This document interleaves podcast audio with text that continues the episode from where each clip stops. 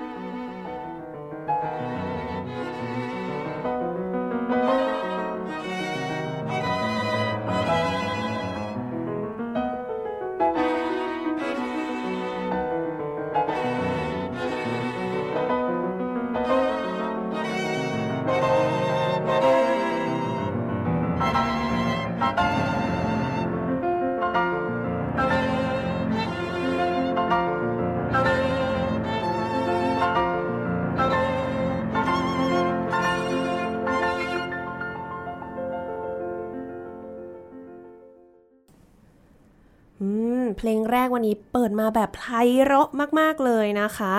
ถามแขกรับเชิญของเราดีกว่าว่าทำไมพี่ปิ๊กถึงเลือกเพลงนี้มาเปิดให้ท่านผู้ฟังฟังคะเป็นเพลงอะไรคะเป็นเพลงของ Schubert แล้วก็น่าจะเป็นเพลงที่ครั้งสุดท้ายปิ๊กเปิดเต้นในสตูดิโอก็เลยคิดออกแล้วก็เป็นเพลงที่ inspiration ให้ปิ๊กเต้นในสตูดิโอเมื่ออาทิตย์ที่แล้วโอ้ก็เป็นเพลงของชูเบิร์ตนะคะฟรานซ์ชูเบิร์ตนักประพันธ์ที่มีชื่อเสียงมากอีกท่านหนึ่งเมื่อกี้มีหลุดมาหนึ่งคำแล้วคำว่าเต้นเดี๋ยววันนี้เนี่ยท่านผู้ฟังจะได้แบบว่าเขาเรียกว่าเรียนรู้ประสบการณ์แบบใหม่บ้างหลังจากที่จริงๆรายการนี้เนี่ยจัดมา200กว่าตอนแต่ยังไม่เคยมีโอกาสได้พูดถึงศิลปะทางด้านนี้เลยคือการเต้นนั่นเองอ่ะวันนี้ก็ต้องขอต้อนรับนะคะพี่ปิ๊กสารวณีธนธนิตสวัสดีค่ะสวัสดีค่ะพี่ปิ๊กเป็นศิลปินศิลปธรสาขาศิลปะการแสดงเมื่อปีล่าสุดใช่ค่ะปีที่แล้วปี2565ก็พี่ปิ๊กเป็นนักเต้นใช้คำนี้ถูกไหมเนาะเป็นนักเต้นร่วมสมัยนักเต้นร่วมสมัยเดี๋ยวเราจะได้รู้จักคำนี้กันว่าทำไมถึงเป็นนักเต้นร่วมสมัยมันคืออะไรยังไงก่อนอื่นเลยต้องรู้จักตัวพี่ปิ๊กก่อนเนาะจริงๆก็เป็นครั้งแรกที่มุกก็ได้เจอพี่ปิ๊กเหมือนกันมีคนแนะนำมาว่าแบบโหถ้าจะคุยเรื่องเต้นต้องพี่คนนี้เล่าเกี่ยวกับตัวเองนิดนึงว่าเริ่มเรียนในด้านใช้คำว่าเรียนศิลปะแล้วกันก็คือเริ่มที่เต้นเลยไหมคะก็จริงๆแล้วตอนเด็กๆปิ๊กก็เป็นเหมือนกับเด็กทั่วไปที่ชอบกิจกรรมหลายๆอย่างแล้วก็คุณพ่อกับคุณแม่ก็ส่งไปทำอะไรหลายๆอย่างเพื่อที่จะให้รู้ว่าตัวเองชอบอะไรใช่ค่ะแล้วก็มีอยู่วันนึงน่าจะเข้าไปในโรงเรียนเต้นพอเข้าไปเสร็จปุ๊บปิ๊กก็เดินออกมาแล้วก็บอกคุณแม่เลยว่าอยากเข้าไปเรียนเต้นตอนอายุประมาณ6ขวบเต้นแบบไหนคะที่ได้ไปเห็นมาบัลเล่ค่ะเต้นบัลเล่เริ่มกับบัลเล่กับแจ๊สแจ๊สด้วยค่ะเสริมค่ะแล้วก็เรียนเป็นเหมือนกับเป็นงานอดิเรกเห็นไหมคะเป็นงานอดิเรกเพราะอายุแค่6ขวบก็เรียนแบบเป็นกิจกรรมเสริมอย่างเงี้ยค่ะพร้อมๆกับเปียโนว่ายน้ำอะไรเงี้ยหลายๆอย่างเหมือนที่เด็กทั่วไปเขามีกิจกรรมช่วงวันหยุดใช่ไหมคะค่ะก็เรียนทั้งหมดนี้มาโดยตลอดเลยไหมคะเนี่ยก็จริงๆแล้วเรียนหลายๆอย่างไปจนถึงสักอายุ8แล้วอันที่ไม่ชอบมันก็ค่อยๆหลุดออกไปแบบว่าไม่เอาแล้วนะใช่มันก็จะเหลือแต่อันที่ชอบใช่ไหมคะแล้วปิ๊กเรียนบัลเล่เนี่ยไปจนถึงประมาณ8แล้วพออายุ8ขวบปิ๊กเข้าไปเริ่มเรียนยิมนาสติกลีลาใหม่โอ้ค่ะแล้วช่วงนั้นก็เป็นช่วงที่มีโค้ชคนบูลแกเรียเขามาเป็นโค้ชให้กับทีมชาติไทยช่วงนั้นยิมนาสติกลีลาใหม่ค่ะแล้วเขาก็เห็นปิ๊กแล้วเขาก็เดินไปหาคุณแม่แล้วก็บอกว่าขอลูกสาวมาปั้นเป็นนักยิมได้ไหมแล้วก็จะทำให้เป็นทีมชาติภายใน 3-4 ปีประมาณนี้ค่ะแล้วช่วงนั้นก็เลยไปโฟกัสทางด้านยิมซะส่วนใหญ่ด้วยอายุแค่แบบเลขหลักเดียวด้วยเนาะตอนนั้นนะก็เริ่มซ้อม9ขวบ10ขวบอย่างเงี้ยค่ะกับพวกพี่ๆทีมชาติแต่ก็ไม่ได้ซ้อมหนักเท่าเขาก็แบบไปอยู่แถวๆขอสนามกิ้งไปกิ้งมาค่ะแต่ว่าระหว่างนั้นนี่เรียนในโรงเรียนปกติด้วยใช่ด้วยควบคู่กันเลยใช่ค่ะเรียนที่โรงเรียนเซนต์โยเซฟคอนแวนต์แล้วยังไงต่อคะหลังจากที่ไปฝึกเพื่อที่จะเป็นทีมชาติเนี่ยก็ตอนอายุ12ก็คือตั้งแต่10ขวบเป็นต้นไปก็จะเริ่มแข่งใช่ไหมคะก็มีกรมพละบ้างมีแข่งของเขตของชิงแชมป์ประเทศไทยแล้วก็ค่อยๆ collect พวกแข่งขันแล้วก็สร้างประสบการณ์ไปเรื่อยๆจนถึงอายุประมาณ12ก็ไปคัดเข้าทีมชาติไทยแล้วก็ได้ใช่ค่ะแต่ว่าเป็นปีนั้นเป็นเด็กที่น่าจะอายุน้อยที่สุด wow. เราก็อาจจะเป็นแค่เป็นติ่งในทีมของเขาก็คือแค่ไปลงไปแค่1อุปกรณ์แล้วพี่ๆเขาก็ลง5อุปกรณ์กันอุปกรณ์ยิมนาสติกใช่ไหมคะแล้วก็ตอนอายุ12ก็เข้าไปเป็นทีมชาติไทยแข่งที่ซีเกมที่เชียงใหม่อะค่ะในปีนั้นค่ะเป็นยังไงบ้างคะหลังจากนั้นก็เราคือก็เป็นนักกีฬาทีมชาติต่อไปเรื่อยๆจริงๆแล้วพอหลังจากซีเกมเนี่ย โค้ชเป๊กเขาย้ายไปอยู่ที่แคนาดาเขาก็เลยขอทุนจากกระทรวงการกีฬาแห่งประเทศไทยให้ทุนปิกไปปีหนึ่งไปศึกษาต่อที่แคนาดาแล้วก็ไปซ้อมกับเขานะตอนนั้นก็ยังเป็นทีมชาติไทยอยู่ตอนนั้นอายุเท่าไหร่คะ13อุ้ย13แล้วที่บอกไปศึกษาเนี่ยคือไปเรียนโรงเรียนสามัญด้วยไหมคะหรือว่าก็คือไปเพื่อไอยิมนาสติกลีลาใหม่โดยเฉพาะเลยก็คือโรงเรียนเนี่ยโชคดีมากโรงเรียนเขามีเขาเรียกว่า Sport Art Program ก็คือครึ่งวันเรียนหนังสือถึงเที่ยงอีกครึ่งวันคนที่เขาเก่งทางด้านกีฬาเขาก็จะไปซ้อมกีฬาต่อส่วนปิ๊กเป็นแขนงเต้นปิ๊กก็ไปเต้นต่อก็คือครึ่งวันเรียนครึ่งวันเต้นตั้งแต่อายุ13จนถึง18อะค่ะทำอย่างนั้นตลอดเวลาใช่ค่ะอันนี้พูดถึงที่แคนาดาที่แวนคูเวอร์ค่ะก็คือย้ายไปอยู่ที่นั่นเลยย้ายยาวเลยยาวเลยค่ะค่ะแล้วก็เรียนจนจบไฮสคูลก็คือม.6 ค่ะอ๋อเดี๋ยวนะมันคือม.ต้นมัธยมทั้งหมดเลย13ใช่ค่ะน่าจะม.1 ถึงม.6 ค่ะใช่ไหมคะ13ถึง18เป็นไฮสคูล years ไปเลยค่ะแล้วที่ช่วงระหว่าง6ปีนี้ที่บอกว่าเต้นเนี่ยก็คือเป็นเต้นในลักษณะของยิมนาสติก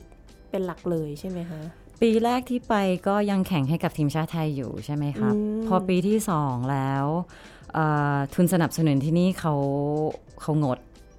ปีก็เลยต้องตัดสินใจว่าจะทำอะไรต่อดีว่าจะอยู่ต่อที่นู่นหรือว่าจะกลับมาเมืองไทยก็กลับเข้ามาเรียนปกติแต่พอปีนั้นจบปีขอคุณแม่อยู่ต่อไหนๆก็ไหนๆแล้วเนาะใช่ไปถึงนู่นใช่ค่ะทั้งที่ตอนนั้นก็อายุ13เด็ดเดี่ยวมากอะใจแข็งจริงๆใช่ไม่รู้ทำไมว่าช่วงนั้นก็คือคิดอยู่ต่อทั้งที่ก็คิดถึงบ้านมากก็คือโฮมซิกตลอดทั้งปีแต่มันเหมือนกับมีอะไรสักอย่างบอกว่าให้อยู่ต่อก็เลยขอคุณแม่เขาอยู่ต่อค่ะก็เปลี่ยนไปเป็นเต้นบัลเล่แทนอ๋อเปลี่ยนกลับมาเต้นบัลเล่อีกครั้งนึงใช่ค่ะก็แทนที่จะเรียนครึ่งวันอีกครึ่งวันหลังซ้อมยิมก็ครึ่งวันหลังก็เต้นบัลเล่ตั้งแต่บ่ายโมงถึงห้าโมงครึ่งก็เกือบครึ่งวัน6วันต่ออาทิตย์นะคะซ้อมค่ะแล้วทีนี้หลังจากเรียนจบในระดับมัธยมแล้วก็เรียนต่อมหาวิทยาลัยด้านการเต้นอย่างนี้เลยไหมคะไม่ได้เรียนมหาวิทยาลัยจริงหรอจบม.6 ค่ะไปเข้าไปเต้นเลยในคณะเต้นเพราะว่าอาชีพเต้นส่วนมากเนี่ยมันเป็นชีวิตเต้นที่สั้นใช่ไหมคะเพราะว่าร่างกายของเราก็เหมือนนักกีฬาอย่างเงี้ยพอต้น30หรือไม่ก็ปลาย30มันก็จะร่างกายเราก็อาจจะรับไม่ได้เราแล้วแต่คนจริงๆบางคนก็อาจจะเต้นได้ถึง40ส่วนมากก็30หรือไม่ก็มิด30อย่างเงี้ยค่ะก็เลยอาชีพนี้ก็เลยต้องเริ่มเร็วส่วนมากคนที่เป็นนักเต้นมืออาชีพก็จะเริ่มตอนอายุ17-18โหเข้าใจเลยว่าแบบว่าก็จะใช้คำว่าแบบทุ่มเททั้งชีวิตตอนนี้เท่าที่จะมีได้เนี่ยให้กับการเต้นเลยอ่ะใช่ไหมส่วนใหญ่ใช่น่าจะแบบว่าโหเต้นจนแบบว่าไม่ค่อยได้แบบว่าสังสรรค์หรือเปล่าดูแบบนักกีฬาอะไรอย่างงี้เขาดูเป็นอย่างนั้นมากเลยอ่ะคือมันก็มีเวลาสังสรรค์นะคะเพราะว่าอย่างไปทัวร์อย่างเงี้ยเราก็ได้ไปเพราะว่าอย่างคณะเต้นเขาก็จะมีทัวร์เยอะเราก็ไปทัวร์ทั่วโลกเลยก็คือไปแสดงแล้วก็นั่งเครื่องบินหรือไม่ก็นั่งรถบัสแล้วก็แสดงแล้วก็เคลื่อนที่ตลอดเวลามันก็ได้ผลประโยชน์จากนี้เพราะว่าก็ได้เปิดโลกแล้วก็ได้ท่องเที่ยวเยอะพอสมควรแต่พอจะโฟกัสจริงๆอย่างเงี้ยมันก็ใช่อะค่ะมันก็ต้องมีการรักษาตัวเองแล้วก็มีการบาดเจ็บมีอะไรหลายๆอย่างที่เกี่ยวข้องกับอาชีพเต้นอันนี้ที่บอกว่าเรียนจบแล้วเข้าทำงานในคณะเต้นอันนี้เป็นคณะอะไรเหรอคะคณะชื่อ American Ballet Theater นะคะอยู่ที่นิวยอร์กอ๋อก็ย้ายไปอยู่ที่สหรัฐอเมริกาใช่ค่ะตอนอายุ18ถึง25ค่ะอุ๊ยเอาจริงเด็กนะเด็กก็ยังถือว่ายังเด็กอยู่อ่ะค่ะแต่แบบโหทำงานไวมากใช่ทำงานไวค่ะแล้วหลังจากนั้นนะคะทำงานอยู่ที่นั่นหลังจากนั้นก็เข้าในคณะใช่ไหมคะก็ทำงานเต็มก็คือตลอดเวลาก็คือเต้นตลอดเต้นทั้งวันแล้วก็แสดงก็เยอะมากซีซั่นหนึ่ง ปีหนึ่งน่าจะประมาณ90โชว์อย่างต่ำต่อปีเยอะมากใช่แสดงเยอะมากค่ะแล้วก็มีทัวร์มีอะไรอย่างนี้ด้วยพอหลังจากนิวยอร์กเสร็จเนี่ยปิ๊กเหมือนกับว่าอยากย้ายประเทศแล้วก็อยากเรียนรู้อะไรใหม่ๆวัฒนธรรมใหม่ๆก็เลยไปลองออดิชั่นไปที่ยุโรปดูแล้วก็ออดิชั่นเข้าติดที่กองเตียร์เดอเจเนฟเป็นคณะเต้นเริ่มจะผสมบัลเล่กับคอนเทมปอรีมากขึ้นน่าจะเป็นคอนเทมปอรีแดนซ์มากขึ้นปิ๊กก็เคยปรับวิธีการเต้นออกไปเป็นอีกสไตล์หนึ่งตอนที่ร่วมสมัยก็คือสมัยใหม่ขึ้นมาใช่ค่ะใช่อันนี้คือที่ประเทศอะไรนะที่สวิตเซอร์แลนด์ค่ะเจนีวาค่ะค่ะเราตอนนี้คือกลับมาอยู่ที่ไทยแล้วหรือเปล่าคะแบบอยู่ไทยเลยกลับมาเมื่อ2ปีที่แล้วทำไมตัดสินใจกลับมาไทยอะคะเพราะว่าหนึ่งก็คือครอบครัวไปอยู่ที่นี่เราไปตั้งแต่อายุ13ก็คือมากกว่า25ปีใช่ไหมคะแต่มันก็เป็นการตัดสินใจที่ยากเพราะว่าตัวเองก็โตมาจากที่ต่างประเทศตลอดเวลาโหน่าจะแบบว่าเขาใช้คำว่าอะไรนะ reverse culture shock มา กลับมาเจอกับแบบสภาพสังคมที่เราไม่คุ้นชินใช่ค่ะใช้เวลาปรับตัวนานมากเราก็กว่าจะตัดสินใจจะกลับมาเต็มตัวก็ใช้เวลานานมากกว่าจะยอมรับได้ใช่แต่พอดีมีโปรเจกต์ในหัวอยู่อันนึงที่ปิ๊กอยากทำมากตั้งแต่ตอนอายุ20ต้นๆค่ะเป็นโปรเจกต์ที่ปิ๊กอยากทำอะไรเพื่อที่จะเอาประสบการณ์ของปิ๊กกลับมาให้เด็กไทยหรือไม่ก็สังคมทางด้านเต้นในเมืองไทยก็เลยตั้งโปรเจกต์ชื่อ Host PKK Performing Art Center ขึ้นมาค่ะตอนนี้ที่ทำอยู่เป็นเหมือนกับโรงเรียนสอนเต้นอย่างนั้นไหมคะมันเป็น multi-function เป็นมากกว่านั้นเนาะspace อะค่ะคือ1 Big Focus ตัวปิ๊กเอง Big Focus สอนเด็กอายุที่เขาอยากเป็นมืออาชีพในอนาคตใช่ไหมคะอันนี้คือ1ที่ปิ๊กสอนอยู่แล้วก็2 space เนี่ยมันสามารถ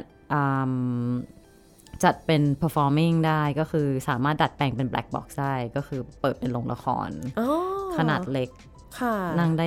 150คนนะคะก็ถือว่าใหญ่ประมาณนึงเหมือนกันนะประมาณกลางๆนะคะสำหรับกลุ่มคนเล็กๆที่เขาอยากสร้างผลงานของเขาเองแล้วก็มี space จัดอีเวนต์อะไรอย่างเงี้ยค่ะคือเป็น multi-function space ค่ะก็เรียกว่าพร้อมในที่เดียวสมมุติว่าเรียนแล้วก็มีที่ให้ได้แสดงเด็กๆได้ใช่ใช่ค่ะพ่อแม่ผู้ปกครองก็ได้มาดูลูกๆด้วยใช่ค่ะโอ้แต่ว่าเป็นแผนที่คิดไว้นานมากเลยนะคะถ้าตั้งแต่แบบตอนนู้นเลยใช่ไหมคะใช่คิดไว้นานแต่ไม่รู้ว่าจะออกไปทางไหนเพราะว่าตัวเองไม่ได้อยากเปิดโรงเรียนอย่างเดียวคืออยากทำอะไรให้มันสามารถตอบสนองกับหลายๆแบบที่ปิ๊กทำเพราะปิ๊กไม่ใช่เป็นครูสอนอย่างเดียวอะไม่ใช่นักสอนขนาดนั้นใช่ปิ๊กเป็นศิลปินด้วยแล้วปิ๊กก็ชอบงานศิลปะชอบครีเอทงานด้วยแล้วก็อยากทำสเปซอันนี้ขึ้นมาให้ศิลปินรุ่นใหม่ๆเนี่ยเขามีพื้นที่ที่จะแสดงผลงานของเขาด้วยก็เลยพยายามคิดมาระยะเวลาหลายปีมากก็คือประมาณ10ปีเนี่ยเขากว่าจะตบออกมาเป็นโปรเจกต์ที่ตัวเองคิดว่ามันน่าจะตอบโจทย์ที่สุดสำหรับตัวปิ๊กเองแล้วก็สำหรับสิ่งแวดล้อมอันนี้เปิดมาได้กี่ปีแล้วคะก่อนโควิดเปิด6เดือนโอ้แล้วก็ปิดอ๋อแล้วก็ปิดโหเป็นช่วงจังหวะชีวิตจริงๆเนาะใช่แต่ว่าก็น่าจะใช้คำว่าโชคดีได้ไหมที่แบบว่ากลับมาอยู่ไทยพอดีช่วงโควิดด้วยหรือเปล่าจริงๆแล้วโควิดไปอยู่ต่างประเทศยังอยู่ที่นู่นอยู่ใช่ไปยังไปมาอยู่เพราะว่าช่วงโควิดไปยังเต้นอยู่โอ้โหอย่างนี้คือกักตัวกันแหลกลานเลยไหมคะที่นู่นไม่กักนะคะอ๋อแต่ถ้ากลับมาไทยก็กลับมาไทยณตอนนั้นน่าจะกักอยู่พี่ก็เลยบินไปบินมาบินกลับไปทำงานไปเต้นแล้วก็บินกลับมานี่บินไปบินมาอยู่สัก 2-3 ปีโอ้โหตอนนี้ก็คือไม่ได้เต้นแล้วตอนนี้ไม่ได้เต้นแล้วมาเต้นที่นี่แทนหวังว่ามาเต้นที่นี่แทนค่ะก็เป็นเรื่องราวของตัวพี่ปิ๊กเองว่ากว่าจะมาถึงวันนี้เนี่ยจริงๆก็โหทุ่มเทมากๆเลยกับการเต้นเนาะ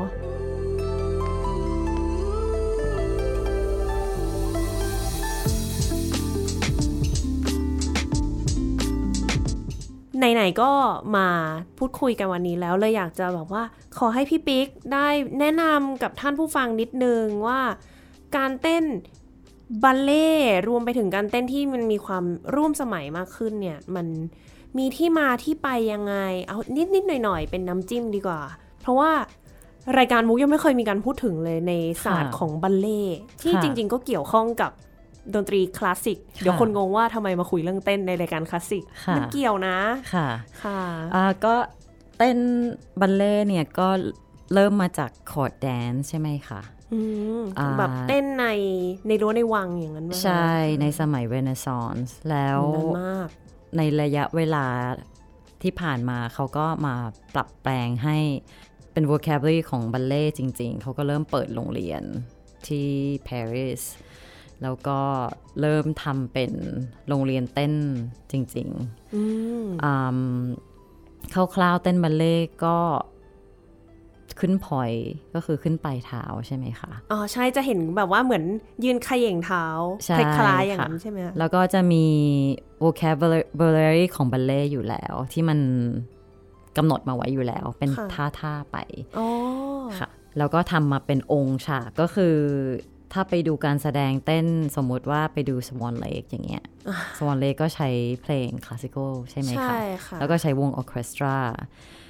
องค์บัลเล่ก็จะมีอยู่3องค์ค่ะมี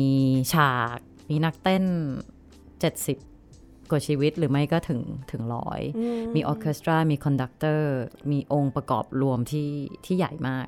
สำหรับบัลเล่ใช่ไหมคะแล้วต่อมาเขาก็เริ่มเอาศาสตร์ของบัลเล่เนี่ยมาเริ่มดัดแปลงมากขึ้นก็คือ movement ของบัลเล่เนี่ยเขาก็เอามายืดขยายอย่างเช่นฟอร์มแขนที่มันกำหนดมาอยู่แล้วเขาก็อาจจะทำให้มันดูยาวขึ้นหรือว่าฟอร์มเบรกออกมาให้ใหญ่มากขึ้นเล็กมากขึ้นก็คือจะกลายไปเป็น modern dance แล้วก็อีกสักนิดนึงก็เป็น contemporary danceใช่กลุ่มก็จะเล็กลงอย่าง production ก็จะตัดครึ่งได้อาจจะ50หรือไม่ก็30 หรือไม่ก็10ก็ยังได้6ก็ยังได้1คนก็ยังได้ใช่มันก็จะมีพื้นที่ที่สามารถเอาหลายๆศาสตร์มารวมกันได้มากขึ้นแล้วก็มีความคิดสร้างสรรค์มากขึ้นใช้เพลงใหม่มากขึ้นเพลงมาผสมได้ถ้าเป็น contemporary เลยก็เพลงคลาสสิคอลมาผสมกับอิเล็กทรอนิกส์ได้สมมติว่านะคะคือผสมได้หมดแล้วก็วิชามันไม่ตายตัวนะใช่ค่ะไม่ตายตัวแล้วส่วนเต้นก็อย่างบัลเล่ก็เอามาผสมกับสมมติฮิปฮอปก็ได้ฮิปฮอปผสมกับ contemporary dance ได้หรือไม่ก็นักแสดงสามารถมาเต้นได้มันก็จะมีการผสมผสานมากขึ้นมันดูแบบว่าทำทุกอย่างได้อะตอนนี้ค่ะสามารถผสมได้หมดอุ้ยงี้อาบถามเท่ากับว่าพี่ปิ๊กต้องแบบว่าไปฝึกเต้นทุกรูปแบบมาเลยป่ะคะฮิปฮอปเอ่ยอะไรเอ่ยเพื่อที่จะให้รู้จักแล้วก็มาแบบเต้นผสมได้อย่างเงี้ยคือเด็กสมัยใหม่เนี่ยเขาจะทำได้หลายอย่างมากขึ้นเขาจะมีสกิลเยอะขึ้นเพราะเขาเปิดเยอะขึ้นแต่รุ่นปิ๊กเนี่ยเป็นรุ่นที่แบบว่าฝึกอย่างเดียวทำอย่างเดียวให้ดีที่สุดใช่ไหมคะสมมติว่าแบบฝึกบัลเล่มาก่อนอย่างนี้ก็บัลเล่อย่างเดียวแล้วปิ๊กค่อยมาปรับเป็นคอนเทมแล้วก็อีกครึ่งคอดหลังของอาชีพปิ๊กก็คือคอนเทมอย่างเดียวแต่ในระยะเวลาที่ปิ๊กทำคอนเทมอย่างเงี้ยปิ๊กก็ไปเรียนอย่างอื่นด้วยเวิร์กช็อปฮิปฮอปเวิร์กช็อปแล้วก็ไปทำงานโปรเจกต์กับสตรีทแดนซ์อะไรอย่างเงี้ยค่ะเพื่อที่จะหาอะไรใหม่ๆให้กับตัวเองด้วยต้องไม่หยุดเรียนรู้ใช่ค่ะแต่ตอนนี้เด็กสมัยใหม่เขาสามารถทำได้หลายๆอย่างแล้วแต่ก็การเรียนการสอนก็พร้อมด้วยเนาะเพราะเรารู้แล้วว่าเด็กควรเรียนอะไรบ้างอย่างนี้ป่ะคะค่ะคือปิ๊กว่าจริงๆแล้วมันแต่แล้วแต่ว่าใครชอบอะไรด้วยอ่ะใช่ไหมคะถ้าบางคนชอบเต้นบัลเล่อย่างเดียวเขาไม่อยากเต้นอย่างอื่นเขาก็เอาบัลเล่อย่างเดียวถ้าเกิดบางคนที่เขามีสกิลหลายๆอย่างถ้าเกิดเขาชอบฮิปฮอปเขาชอบคอนเทมแล้วเขาก็ชอบร้องเพลงเขาก็เอามาผสมให้มันเป็นเอกลักษณ์ของตัวเองได้ค่ะอย่างนี้นี่เองขอย้อนกลับไปเรื่องของบัลเล่หน่อยเผื่อมีท่านผู้ฟังหลายๆคนหรือรวมถึงตัวมุกเองด้วยยังไม่ได้รู้จักกับศาสตร์นี้ดีขนาดนั้นอย่างเมื่อสักครู่เรามีการพูดถึงเรื่องของเท้าอย่างเงี้ย เท้าดูเป็นแบบสิ่งที่สำคัญมากสำหรับนักบัลเล่อาจจะมีท่านผู้ฟังไม่ทราบว่าเท้านี่สำคัญยังไงคะต้องแบบทำอะไรบ้างกับมันเนี่ยเท้าคือเป็นอะไรที่น่าจะเจ็บปวดที่สุดสำหรับใช่ครับเดี๋ยวนะสำคัญแต่ว่าเจ็บปวดที่สุดนะใช่โอ้แต่เต้นบัลเล่เนี่ยใส่ point shoes ก็คือ6ชั่วโมงต่อวันนะคะแล้วรองเท้ามันก็จะแข็งเป็นเหมือนแบบไม้ๆแข็งๆนี้คือมันจะเป็นคล้ายๆพี่ก็พูดไม่ถูกว่าเขาใช้อะไรแต่มันจะตอนแรกสุดเนี่ยมันจะเหมือนกับสมมติคล้ายๆเป็นวัสดุแข็งๆอันหนึ่งใช่แต่มันสามารถเหยียบหรือว่าสามารถใส่ไปเรื่อยๆแล้วมันก็จะนุ่มขึ้น oh, พอนุ่มขึ้น okay. เสร็จปุ๊บพออ่อนเกินไปก็ทิ้งแล้วก็เปลี่ยนคู่ใหม่ oh, ประมาณนี้นุ่มเกินก็ไม่ได้อีกใช่ใช่ค่ะโปก็เต้นไม่ได้ใช่ไหมคะถ้ารองเท้านิ่มเกินไปแล้วก็จะมีบาดเจ็บเยอะเพราะว่าก็จะมีแผลมีเลือดออกมีนู่นมีนั่นมีดิลักษณะเท้ามันเหมือนกับว่าเอานิ้วแบบยืนอยู่บนนิ้วอย่างนั้นเลยป่ะคะใช่ค่ะแต่มันจะมีบ็อกซ์ก็คือรองเท้านี่มันจะตัดเป็นเรียบอย่างนี้แล้วมันก็สามารถยืนได้เป็นเรียบให้เหมือนกับว่าสามารถรองกับบนพื้นได้พอดีเลยใช่ค่ะแต่ฟิตติ้งมันจะแน่นมากแน่นกับเท้าเพราะว่าตอนขึ้นไปเท้าเราจะบีบเข้ามานิดนึงใช่เพราะว่าถ้าขยับอีกมันก็มีแผลอีกแล้วก็ขึ้นไม่สวยอีกเพราะว่ามันจะเป็นเอสเธติกอะค่ะมันจะเป็นรูปร่างของเท้าขึ้นต้องโค้งแล้วก็ต้องสวยนึกภาพเรารู้สึกปวดเท้าคือก็จะมีปัญหาเรื่องบลิสเตอร์เลือดออกงี้ตลอดเวลาเป็นเรื่องปกติของนักเต้นบัลเล่แรกความเจ็บปวดตลอดเวลาแต่คือคนดูอ่ะรู้สึกว่าสวยมากดูจากไกลๆใช่คนดูพอดูบัลเล่แล้วจะรู้สึกมัน amazing อะค่ะดูแบบเป็นนางฟ้าสวยเหมือนแบบว่าลอยได้หมุนตัวกันแบบว่าพลิ้วมากความจริงคือเจ็บปวด เต้นอะไรที่ เป็นมืออาชีพนี่คือร่างกายก็เจ็บไปด้วยจริงๆค่ะการหมุนการอะไรอย่างนี้ก็คือต้องใช้เท้าต้องฝึกแบบว่าการหมุนก็ขย่งปลายเท้าใช่ไหมคะค่ะหรือไม่ก็ถ้าหมุนขึ้นโถก็มันหมุนกับตัวไอ้บ็อกซ์ที่มันเป็นกลมๆอย่างเงี้ยเราขึ้นบนปลายเท้าค่ะใช่ก็คือเชฟของรองเท้ามันเป็นแบนอย่างงี้ใช่ไหมคะมันจะเป็นแบนเรียบอยู่ที่พื้นแต่มันก็จะหมุนอยู่แค่มีแค่มีเหมือนมีจุดสำหรับหมุนอย่างนั้นป่ะคะเอ๊ะอธิบายยังไงเอ่ยอย่างรองเท้าเชฟจะเป็นอย่างเงี้ยค่ะเหมือนแก้วน้ำปลายเท้าใช่แต่จะเล็กกว่านี้หน่อยเพื่อที่จะยืนทรงตัวได้เล็กๆค่ะไม่ได้ง่ายนะที่เห็นสวยๆเนี่ยใช่ฝึกซ้อมก็ใช้เวลาฝึกซ้อมเยอะเด็กแต่ละคนที่เขาเป็นมืออาชีพได้ส่วนมากเขาก็จะเริ่มตั้งแต่อายุ13ใช่ไหมคะถึง18หมายถึง13คือเป็นอาชีพประมาณนึงแล้ว13คือฝึกซ้อมระยะเวลาฝึกซ้อมแต่ว่าถ้าเรียนจริงๆเนี่ยก็น่าจะต้องตั้งแต่เด็กๆมั้ยคะเพื่อให้แบบที่เขาว่าต้องตัวอ่อนๆอย่างเงี้ยก็มันก็มี benefit ของเด็กๆที่เขาเรียนตั้งแต่เด็กๆก็มีแต่ว่าหลายๆคนก็เริ่มตอนอายุ11 12 13ก็มีส่วนมากในที่สุดก็คือขึ้นอยู่กับใจอะค่ะว่าเขาชอบหรือเปล่าแต่ว่าทุกคนเนี่ยสามารถเต้นได้หมดหรือเปล่าบัลเล่อาจจะมีข้อจำกัดเพราะว่ามันจะมาขึ้นอยู่กับข้อพวกข้อสรีระมากเลยเนาะสรีระใช่แล้วก็ข้อต่อแล้วก็กระดูกที่เท้าอย่างเงี้ยถ้าเกิดเท้ามันโค้งไม่ได้ตรงสมมติอันนี้นะถ้าแบบสมมติท่านผู้ฟังทำแขนตรงๆตามอย่างงี้แล้วข้อมือเนี่ยเป็นข้อเท้าถ้าดันลงไปแล้วมันไม่ลงเป็น180องศาอย่างเงี้ยก็แปลว่าขึ้นพอยไม่ได้มันก็จะเกิดการบาดเจ็บขึ้นมาใช่ไหมอะค่ะมันก็จะมีอะไรหลายๆอย่างที่เกี่ยวข้องกับนักเต้นบัลเล่อย่างสะโพกอย่างเงี้ยมันเรียกว่า turn out ก็คือขาต้องเปิดตลอดคนปกติจะ turn in ก็คือเดินปกติเวลาเดินแล้วเท้าปลายเท้าไปข้างหน้าเต้นบัลเล่มันต้องเปิดไปข้าง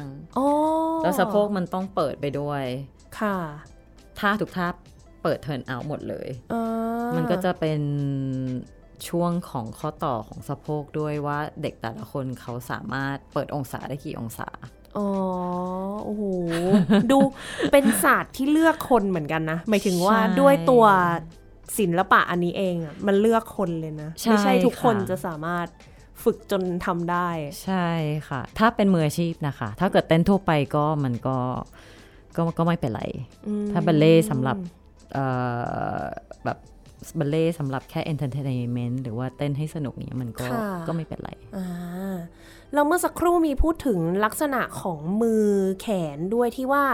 มันมีท่าที่เขาใช้ว่ายังไงดีแบบคำศัพท์กับท่าของมือที่มันมาด้วยกันอย่างนี้หมายถึงยังไงอะคะท่านี้หมายถึงคำนี้อะไรอย่างนี้เหรอคะท่าบัลเล่ส่วนมากพื้นของมันมาจากไม่กี่ท่าอย่างเชฟบัลเล่เนี่ยก็จะมีหนึ่ง first position ท่าที่แบบว่าเอามือมาไว้ข้างหน้าโค้งๆหน่อยที่เห็นกันบ่อยๆใช่ค่ะท่าที่สองก็โชว์ขึ้นข้างบนใช่แล้วก็ second position ก็คือข้างๆกางแขนอันนี้คือเบสของท่าบัลเล่แล้วก็พอเริ่มยากขึ้นเนี่ยมันก็ยังใช้ท่าพวกนี้อยู่ผ่านอยู่สำหรับหมุน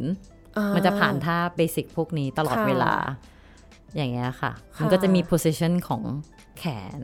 มี position ของเท้ายืนอย่างนี้แล้วก็ยืนปิดก็คือ fifth position อะไรอย่างเงี้ยยืนขาวางตรงไหนยังไงแขนท่าไหนคือมีใช่ค่ะแล้วก็หลังจากนั้นก็เป็น direction ของมุมห้องว่ามุมห้องต้องหันไปทางไหนมุมห้องเกี่ยวด้วยเหรอคะใช่ยังไงคะก็คือถ้าหันไปข้างหน้ามุมห้องก็จะมีองฟาสภาษาฝรั่งเศสก็คือหันไปข้างหน้าใช่ไหมคะแล้วก็มันก็จะมีมุมก็คือต้องหันตัวเป็นมุมเอียงเท่าไหร่ยังไงใช่เป็นองศาแล้วก็เป็นท่าของอย่างเช่นสมมติชี้เท้าไปข้างหน้าองฟาสก็คือชี้ตรงไปข้างหน้าแล้วก็ชี้ตรงไปที่มุมได้แล้วก็ชี้ตรงไปอีกมุมหนึ่งข้างหลังแต่มุมต้องถูกหมายความว่าโพสิชันของตัวกับขาต้องถูกคือไม่ใช่แค่แบบหันไปธรรมดาไม่ได้นะแต่ว่าต้องแบบเล็งแล้วว่าทุกอย่างถูกต้องอยู่ในformal ท่าของบัลเล่อะค่ะโอ้โห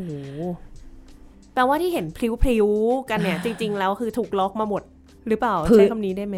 ถูกล็อกมาหมดไหมน่าจะช่วงแรกๆแล้วพอหลังจากนั้นเราก็มืออาชีพเขาก็จะมีแบบเพิ่มartistry ของเขาใช่ไหมคะเพิ่มการแสดงของเขามันก็จะพลิ้วขึ้นแต่ว่าตอนเรียนแรกๆเนี่ยมันก็จะมีเบสิกของมันอยู่แล้วที่เป็น vocabulary ของบัลเล่ที่ต้องทำเลยอะค่ะแล้วเห็นเขาบอกมีอย่างแบบเวลาไปดูบัลเล่แล้วเขาบอกว่าบัลเล่เรื่องนี้แล้วก็ออกแบบท่าเต้นโดยคนนี้เท่ากับว่าจริงๆเรื่องนึงเนี่ยไม่ใช่ว่าจะเต้นแบบเดียวกันเสมออย่างนี้ไหมคะเปลี่ยนได้ตลอดใช่ตอนแรกมูก็เคยเข้าใจว่าสมมุติว่าเล่น Swan Lake อย่างเงี้ยค่ะแสดง Swan Lake เรานึกว่ามันจะมีท่าที่เขาบังคับมาตั้งแต่แรกไม่มีค่ะแต่อย่างเช่นอย่างสมมุติ Swan Lake ใช่ไหมคะก็อย่าง Swan Lake ทั้งหมดเนี่ยมันมีคอร์กราฟเฟอร์ที่เขาสามารถเขาแต่งทั้งองค์เลยถ้าสมมุติไปดู Swan Lake จากสมมุตินิวยอร์กคนนี้แต่งก็จะไม่เหมือนกับ Swan Lake ที่ไปดูที่ยุโรปที่เยอรมนีอีกคนนึงแต่งมันก็คือจะต่างกันไปเลยใช่แต่ยังใช้ vocabulary ของบัลเล่อันเดียวกันก็คือพื้นฐานยังไงพื้นฐานยังเหมือนกันแต่ถ้าเขาสามารถเอามาตัดต่อทำให้ยากขึ้นartistic มากขึ้นหรือว่าตัดต่อให้มันดูตามที่ตัวคนแต่งเขาชอบอย่างเงี้ยค่ะหูเดี๋ยวนี้เห็นมีแบบร่วมสมัยก็มีด้วยใช่ส่วนเล็กร่วมสมัยดูเจ๋งมากเลยใช่ค่ะก็จะดูง่ายขึ้นสำหรับคนทั่วไปก็จริงๆถ้าพอบอกว่าร่วมสมัยเนี่ยมันเหมือนพยายามที่จะทำให้เข้าถึงคนง่ายขึ้นอย่างนั้นได้ไหมคะไปคิดว่าใช่นะคะมันเปิดสำหรับให้คนหลายที่ชอบหลายๆแบบอะมาดูได้เพราะว่าอย่างบัลเล่มันก็จะมีข้อจำกัดอย่างเช่นบัลเล่เขาก็จะแสดงในโรงละครที่ใหญ่ๆใช่ไหมคะตั๋วก็อาจจะแพงขึ้นนิดนึงถ้าเป็นผสมเนี่ยโรงมันก็อาจจะเล็กลงหน่อยมันก็จะคนที่แต่งตัวก็อาจจะแบบสบายๆมากขึ้นมีความกันเองขึ้นใช่ๆค่ะ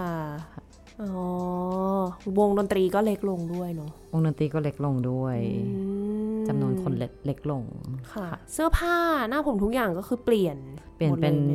ใช่เป็นคอนเทมพอรารี่เป็นโมเดิร์นมากขึ้นอาจจะใส่แค่แบบกางเกงอย่างเดียวบางทีก็อาจจะใส่กางเกงยีนเสื้อขาวอะไรอย่างเงี้ยก็ได้ใช่หรือว่าใส่เสื้อรัดรูปก็ได้โอ้เห็นชุดบัลเล่สมัยก่อนก็คือกระโปรงหนักมากเหรอคะหนักมากจริงเหรอนี่เพิ่งรู้เลยว่ากระโปรงหนักมากมันดูเบา อย่างกระโปรงอันยาวๆอ่ะข้างในมันมีหลายชั้นมากแล้วตรงข้างบนก็แน่นมากอ้าวจริงเหรอแล้วก็หนักมากแล้วก็ต้องไปเต้นอะไรอย่างเงี้ยนี่อันนี้เหมือนแบบ เซสชั่นปลดทุกข์นักบัลเล่นิดนึง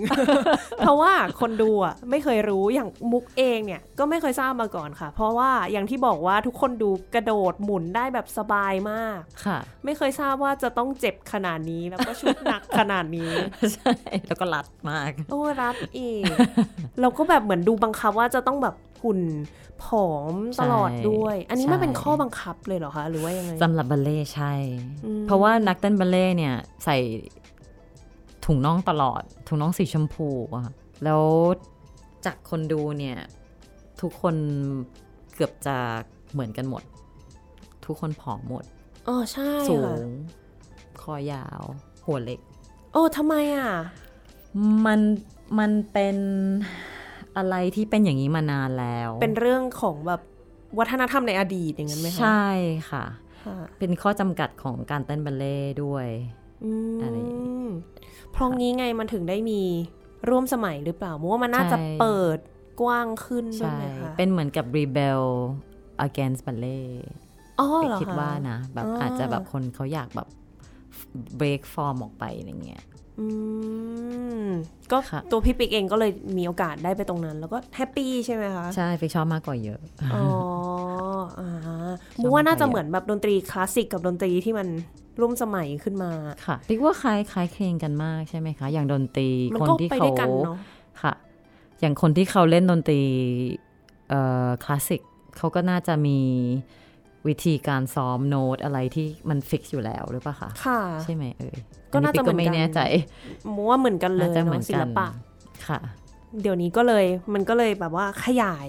ค่ะมากขึ้นค่ะมุกถามถึงวงการเต้นในไทยหน่อยดีกว่าว่าถ้าอย่างพี่ไปอยู่เมืองนอกมาแน่นอนว่าของเขาก็คือพัฒนาไปไกลมากเลยในไทยเป็นยังไงบ้างอะคะตอนนี้ก็ปิ๊กก็กลับมาทำงานไปมาสัก7ปี10ปีได้ช่วงหลังๆนี่คือมาอยู่ประจำเลยนะคะ2ปีหลังเนี่ยก็เห็นการพัฒนาของเด็ก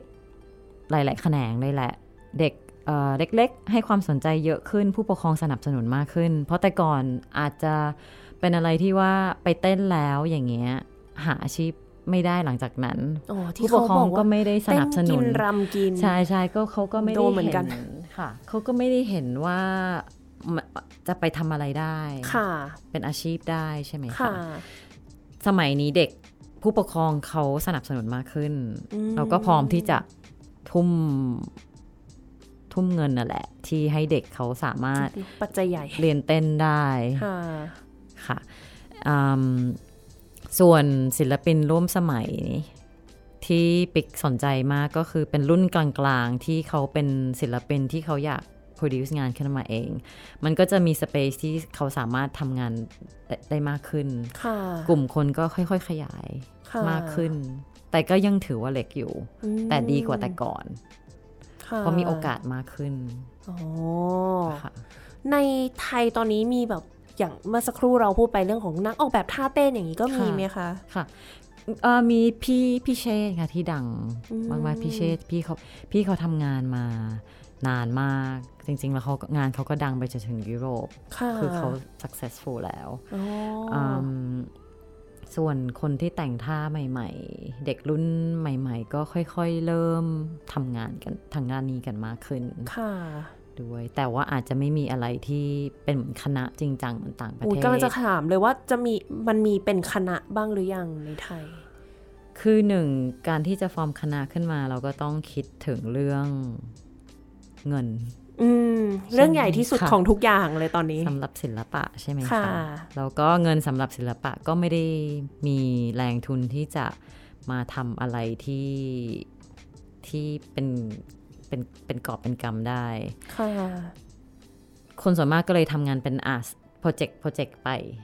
โปรเจกต์เล็กๆไปอย่างเงี้ยเพราะว่ามันก็ยากอยู่ขนาดต่างประเทศนะตอนนี้คณะบางคณะก็ปิด ราะว่ามันก็ financial เขาก็ไม่ได้ดีมากเศรษฐกิจทั้งโลกเนาะใช่ค่ะคณะใหญ่ๆเขาก็ยังอยู่รอดคณะที่รัฐบาลสนับสนุนเขาก็ยังอยู่ได้ค่ะก็คือต้องแล้วแต่แหล่งทุนด้วยว่ามาจากไหนแต่มันมีโอกาสที่จะเป็นไปได้ไหมคะในไทยที่จะมีคณะเต้นเกิดขึ้นมาจริงๆจังๆก็ดูยากน่าจะยากถ้าคณะเต้นแบบ12เดือนต่อปีซ้อมทั้งวันปีว่าน่าจะยากแต่ว่าถ้าเป็นโปรเจกต์อาจจะเป็นไปได้เพราะในตอนนี้ปีก็ทำโปรเจกต์ขึ้นมาอยู่สำหรับเดือนหน้าก็เป็นโปรเจกต์อะไรคะเผื่อแบบมีใครฟังอยู่สนใจพอดีทั้งไปร่วมหรือว่าไปชมเนี้ยค่ะก็ปีที่แล้วปิ๊กได้รางวัลศิลปธรมาใช่ไหมคะแล้วปิ๊กอยากทำพื้นที่ให้คนไทยร่วมเด็กที่เต้นไทย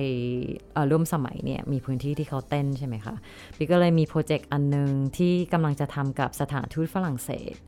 เขาเอาโคโรกราฟเฟอร์ที่เป็นบีบอยก็คือคนที่เต้นฮิปฮอปอยู่กับพื้นนะคะบีบอยเขาก็จะบินมาที่นี่มาทำ residence ที่ Host PKK สถานที่ของปิ๊กมาทำ resident 10 วันแล้วก็เราทำ audition ไปแล้วปีที่แล้วคัดเด็กเต้นมา15คนแต่ละคนก็เขาก็มีพื้นฐานหลายๆแบบผสมกันบางคนก็เป็น B-boy บางคนก็บัลเล่บางคนก็คอนเทมเขาก็คัดมาเรียบร้อยแล้วเดี๋ยวอีก2อาทิตย์เนี่ยก็จะเริ่มเขาก็จะบินมาจากฝรั่งเศสแล้วก็ทำงานกับนักเต้นไทยศิลปินไทยแล้วก็ทำเป็นการแสดงขึ้นมาโอ้อันนี้เผื่อถ้าท่านผู้ฟังสนใจอยากจะไปชมการแสดงนี่ต้อง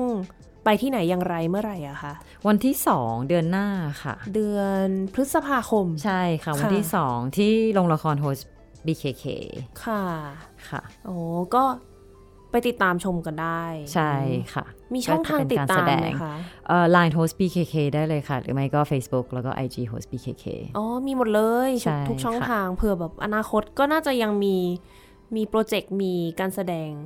อีกมากมายใช่ค่ะก็จะพยายามทำไปเรื่อยๆแล้วก็พี่ก็หวังว่าจะค่อยๆ build คนดูเพราะว่ามันก็เป็นสิ่งใหม่ด้วยอ๋อใช่พูดถึงเรื่องคนดูด้วยใช่ที่สำคัญคือคนดูเพราะว่าถ้ามีคนเต้นแล้วไม่มีคนดูก็ไม่ก็อยู่ไม่ได้อยู่ดีใช่ไหมในไทยเป็นยังไงบ้างอะคะในแง่ของคนดูยังกลุ่มเล็กอยู่ถ้าเป็นคนดูบัลเล่อย่างเงี้ยค่ะดีถ้าเกิดอย่างเฟสติวัลที่จัด GenZ and Classical Music ใช่ไหมคะที่ศูนย์วัฒนธรรมอย่างเงี้ยคนดูเขาก็สนใจอยู่แล้วทางด้านบัลเล่ทางด้าน Classical Music Opera อย่างเงี้ยซึ่งน่าแปลกนะจริงๆแล้วเหมือนแบบว่าจริงๆคนไทยน่าจะห่างไกลกับเรื่องแบบนี้นะแต่กลายเป็นว่างานเนี้ยค่อนข้างประสบความสำเร็จทุกปีเลยใช่ค่ะ Swan Lake นี่โซเอาทุกปีมุกยังแบบเป็นไปได้ยังไงเนี่ยค่ะคือเขามีกลุ่มคนของคนที่ดู Classical อยู่แล้วคือคิดว่าตั้งแต่นานแล้วแต่ว่าอย่างคอนเทมอย่างเงี้ยมันเป็นอะไรที่ใหม่แล้วคอนเทมงานคอนเทมพยายามไปหากลุ่มคนหลายๆกลุ่มคนให้ได้เปิดมากขึ้นนะคะมันก็ต้องมาเริ่มค่อยๆ build audience ตั้งแต่แรกค่ะตอนนี้คนดูน่าจะเหมือนดนตรีคลาสสิกก็คือเป็นผู้ปกครองเด็กๆหรือเปล่าใช่แล้วก็น่าจะแบบกลุ่มเล็กๆที่เป็นคนที่ดูประจำอยู่แล้วเงินไหมคะใช่คนที่ชอบศาสตร์เต้นแต่ว่าอย่างต่างประเทศอย่างเงี้ยมันก็ทุกคนก็ไปดูการแสดงหมดเป็น culture ของเขาอยู่แล้วอะค่ะตั้งแต่เด็กๆว่าเขาก็ให้เด็กๆเข้าไปลงละครไปดูการแสดงค่ะโหแล้วอย่างไทยนี่ต้องทำยังไงเนี่ยก็ปิ๊กคิดว่าต้องเริ่มตั้งแต่เด็กอายุเล็กๆหรือว่าก็ไปสื่อสารกับโรงเรียนให้โรงเรียนเขาเอาเด็กมาดูกลุ่มนึงหลายๆโรงเรียนเข้ามาต้องค่อยๆเริ่มตั้งแต่เด็กเล็กๆเลยอะค่ะให้เขา expose กับงานศิลปะตั้งแต่เด็กๆเนี่ยอู้แต่ว่าจริงๆถ้ามองในมุมหนึ่งอย่างดนตรีตอนเนี้ยคือก็เราจะเห็นได้ว่าเด็กในโรงเรียนทั่วๆไปยังได้เรียนดนตรีบ้างแต่เต้นเนี่ยน่าจะเป็นสิ่งที่ยังห่างมากๆเลยยังไม่มีแบบเป็นบังคับขนาดนั้นในโรงเรียนใช่ไหมคะคือจริงๆแล้วปิ๊กก็เห็นโรงเรียนอินเตอร์เขาก็มีคาบเต้นเยอะมากนะคะเกือบหลายๆโรงเรียนใช่ไหมใช่หลายๆโรงเรียนมีคาบเต้นเยอะมากปิ๊กเห็นแต่เขาก็อาจจะเต้น เต้นแบบมาสนุกสนานเฉยๆไม่ใช่เต้นเป็นอาชีพจริงๆอะไรอย่างเงี้ยค่ะแต่เดี๋ยวนี้พวกเต้นสาขาเต้นร้องเพลงก็ขยายใหญ่มากอย่างร้องเพลงก็ตอนนี้ที่เมืองไทยพี่ก็คิดว่าเด็กๆหลายๆคนชอบการแสดงออกเยอะมาแรงเลยใช่ค่ะเต้นกับร้องเพลงอย่างเงี้ยค่ะหวังเนาะว่าจะมีคนมาสนับสนุนการเต้นมากขึ้นโหยเป็นกำลังใจให้มากๆเลยเรื่องเล่านักดนตรีตอนนั้นพี่ยังเด็กมากเลยน่าจะอายุประมาณ20เราเล่นควอเต็ตอเมริกันสตริงควอเต็ตของโวชาร์กนะคะก็เล่นกับบางกอกสตริงควอเต็ตวงเก่าอ่ะนะมีพี่ออฟมีพี่ตึงมีพี่เบิร์ดแล้วก็พี่เราก็ซ้อมกันอยู่แล้วก็ซ้อมที่บ้านพี่ตึงจำได้เลยว่าพอดีว่าเก้าอี้วันนั้นนะเป็นเก้าอี้ที่มันมีที่พักแขนซึ่งมันจะไม่เหมาะกับการเล่นดนตรีเท่าไหร่แต่ว่าเราขยับระโดนใช่ไหมใช่แต่ด้วยความสถานที่จำกัดนะไม่เป็นไรอ้อมนั่งตัวนี้ได้อะไรเงี้ยคราวนี้มันก็จะมีแบบคอร์ดดาวน์โบว์เยอะๆอ่ะแล้วเราก็ปลายไอ้ตรงสกรูของโบว์ไปกระแทกกับที่อาร์มเรสนะคะแล้วมันก็เลยกระเด้งกลับมาคือไอ้ตัวโบว์กระเด้งกลับมาเข้าตาจิ้มตาแล้วว่าโอ้โหเจ็บมากอ่ะแบบเจ็บแบบเจ็บสุดๆแล้วเราก็โอ้โหลงไปนอนเลยอ่ะแล้วเอามือกุมตาบอกโอ้ยคือแบบเล่นคอร์ดปั๊มปั๊มปั๊มปั๊มโอ้ยอย่างเงี้ยแล้วก็ลงไปกองกับพื้นเจ็บมากๆแล้วแบบแต่ทุกคนขำแบบพี่นั่งขำพี่ไม่ดูแลน้องเลยเขาคงไม่รู้ว่าเราเจ็บมากขนาดไหนปรากฏว่าโอ้โหแบบมันเลือดออกในตาเลยอ่ะตรงใต้ตาขาวอ่ะก็ยังเป็นแผลเป็นมาจนถึงทุกวันนี้แต่ด้วยความที่สปิริตแรงกล้าก็ปิดตาข้างหนึ่งแล้วก็ซ้อมต่อแล้วถึงจะไปโรงพยาบาลโอ้โหสุดยอดแต่ว่าอันนั้นก็คือแบบพี่ๆเขาบอกว่ามันโอกาสที่จะเป็นไปได้มันน้อยกว่า1ในล้านอีกนะที่จะบอกว่าโบทิ่มตาด้วยไม่ใช่คนอื่นมาทิ่มนะเป็นตัวเองด้วยเป็นประสบการณ์นะว่าเวลาเล่นเนี่ยห้ามนั่งเก้าอี้ที่มีที่เท้าแขนใช่อันตรายมากพี่ปิ๊กมีผลงานอะไรที่อยากจะฝากอีกไหมคะอาจจะเป็นตัวพี่ปิ๊กเองด้วยหรือว่าเด็กๆในคณะในใช้คำว่าคณะก็ไม่ถูกที่ Host PKK ค่ะปิ๊กอยากให้ทุกคนเปิดใจมาดูการแสดงนะคะก็ไม่ว่าจะการแสดงที่โฮสหรือแสดงอะไรก็แล้วแต่ปิ๊กคิดว่ามันเป็นสิ่งใหม่ๆที่ทุกคนอาจจะเข้าไปดูแล้วพอดูการแสดงเสร็จปุ๊บออกมาอาจจะรู้สึกดีขึ้นหรือว่ารู้สึกแบบผ่อนคลายหรือชอบงานอย่างเงี้ยก็อยากให้ทุกคนเปิดใจอะไรกับสิ่งใหม่ๆให้เข้าไปดูการแสดงหลายๆแบบไม่ว่าจะดนตรีเพลงเพื่อที่จะสนับสนุนวงการของศิลปะด้วยโดยรวมเลยโดยรวมค่ะนี่อย่างนี้ถ้าแบบมีคนสนใจบัลเล่ต์จริงๆเห็นว่าเมื่อสักครู่เรามีพูดถึงไปด้วยว่ามันมีมุกไม่เคยพูดชื่องานนี้ถูกเลยเฟสติวัลใช่ไหม International Festival of Dance and Music ค่ะก็เห็นมีบัลเล่ต์มาด้วยใช่ไหมมีบัลเล่ต์องค์ใหญ่ที่สามารถดูได้เหมือนไปเหมือนบินไปอยู่ต่างประเทศเลยค่ะอันนี้คือเขาบินมาให้เราใช่ทางคณะเขาบินมาเห็นแบบมี Swan Lake มุกก็แบบSwan Lake มีทุกปีเลยนะ แต่ก็ขายหมดทุกปีมุกก็ยังไม่เข้าใจว่าเขาทำได้ยังไง Swan Lake เป็นอะไรที่เข้าถึงคนง่ายที่สุดเหมือนกับว่าตอนที่ปิ๊กอยู่ในคณะเนี่ย Swan Lake เป็นอะไรที่เต้นเยอะที่สุดน่าจะมากกว่า100กว่าครั้งกำลังจะถามเลยว่าเคยไหม ต้องเคยอยู่แล้วอ่ะ มากกว่า100ครั้งนับได้ค่ะ เต้น Swan Lake เพราะว่าเป็นอะไรที่ทัวร์แล้วคนไปดูคือเขาไปง่ายอ่ะพอเขาเห็นชื่อ Swan Lake แล้วเขาก็ไปดูเขาถึงได้ง่ายด้วยป่ะคะใช่เพลงเพราะแล้วก็สวยอันนี้แอบถามได้ไหมว่าพี่ปิ๊กเคยเต้นเป็นเขาใช้คำว่าอะไรเป็นตัวละครไหนมาบ้างอย่างนี้เนี่ยบทบาทปิ๊กเคยเต้นเป็นเจเซลในเรื่องเจเซลปิ๊กเคยเต้นเป็นอีโซลในเรื่อง Tristan and Isolde เป็นโอเปร่านั่นสิเป็นโอเปร่านี่ค่ะอันนั้นเป็นโอเปร่าแล้วก็มาดัดแปลงเป็น Contemporary Dance โอ้ว้าวทางแอคโอ้ยเจ๋งค่ะอยากดูเลยเป็นอีโซลอันนั้นก็เคยมาแสดงที่เมืองไทยที่ Dance and Music Festival เนี่ยค่ะอ้าวเหรอคะใช่ๆเมื่อ4-5 ปีที่แล้วแล้วก่อนหน้านั้นก็แสดงเป็นจูเลียต ที่เฟสติวัลที่แบงกอกกัน Dance Music Festival เหมือนกันใช่แสดง2รอบกับเฟสติวัลอันนี้เป็นตัวนำ Romeo and Juliet ใช่มั้ย Romeo and Juliet แล้วก็ Tristan and Isolde อุ๊ยไม่ค่อยได้ดูเลยอ่ะ สงสัยตอนนั้นมุกยังไม่กลับมาเหมือนกันตอนนั้นอยู่ต่างประเทศเหมือนกันค่ะนานแล้วค่ะโหอันนี้เผื่อใครอยากดูก็จะมีช่วงรู้สึกถ้าจำไม่ผิดจะเป็นตุลาเห็นมีสตุตการ์ดบัลเล่อ่าใช่สตุตการ์ดตอนนั้นน่าดูเพราะว่าที่เยอรมันก็ดังมากเลยนะชุดการบัลเล่ค่ะชุดการบัลเล่เนี่ยดังอ๋อคือมุกอ่ะไม่ทราบคือมุกอยู่เยอรมันแต่มุกอ่ะ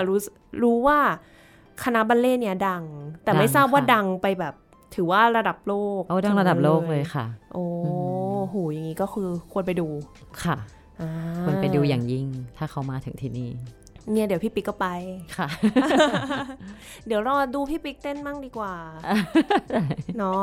อันนี้เผื่อใครที่สนใจอยากจะเรียนใช้คำว่าอะไรดีทุกเพศทุกวัยอย่างนี้ได้เลยไหมคะสำหรับการเต้นอย่างนี้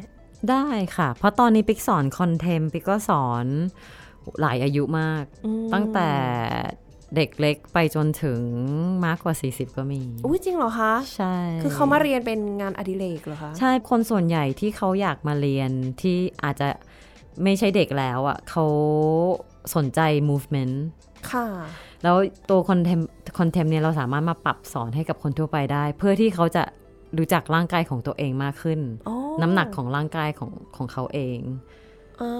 หนึ่งเขาช่วยในชีวิตประจำวันได้ใช่ไหมคะสมมติเขาจะล้มเนี่ยเขาก็สามารถประคองตัวเพราะว่าเขาเข้าใจในร่างกายของตัวเองมากขึ้นเหรอคะใช่ใช่ค่ะเพราะว่า movement หลายๆอย่างมันทำให้เรารู้ว่าเราใช้น้ำหนักที่ไหนตรงไหนอวัยวะไหนแล้วเราก็จะควบคุมร่างกายเรา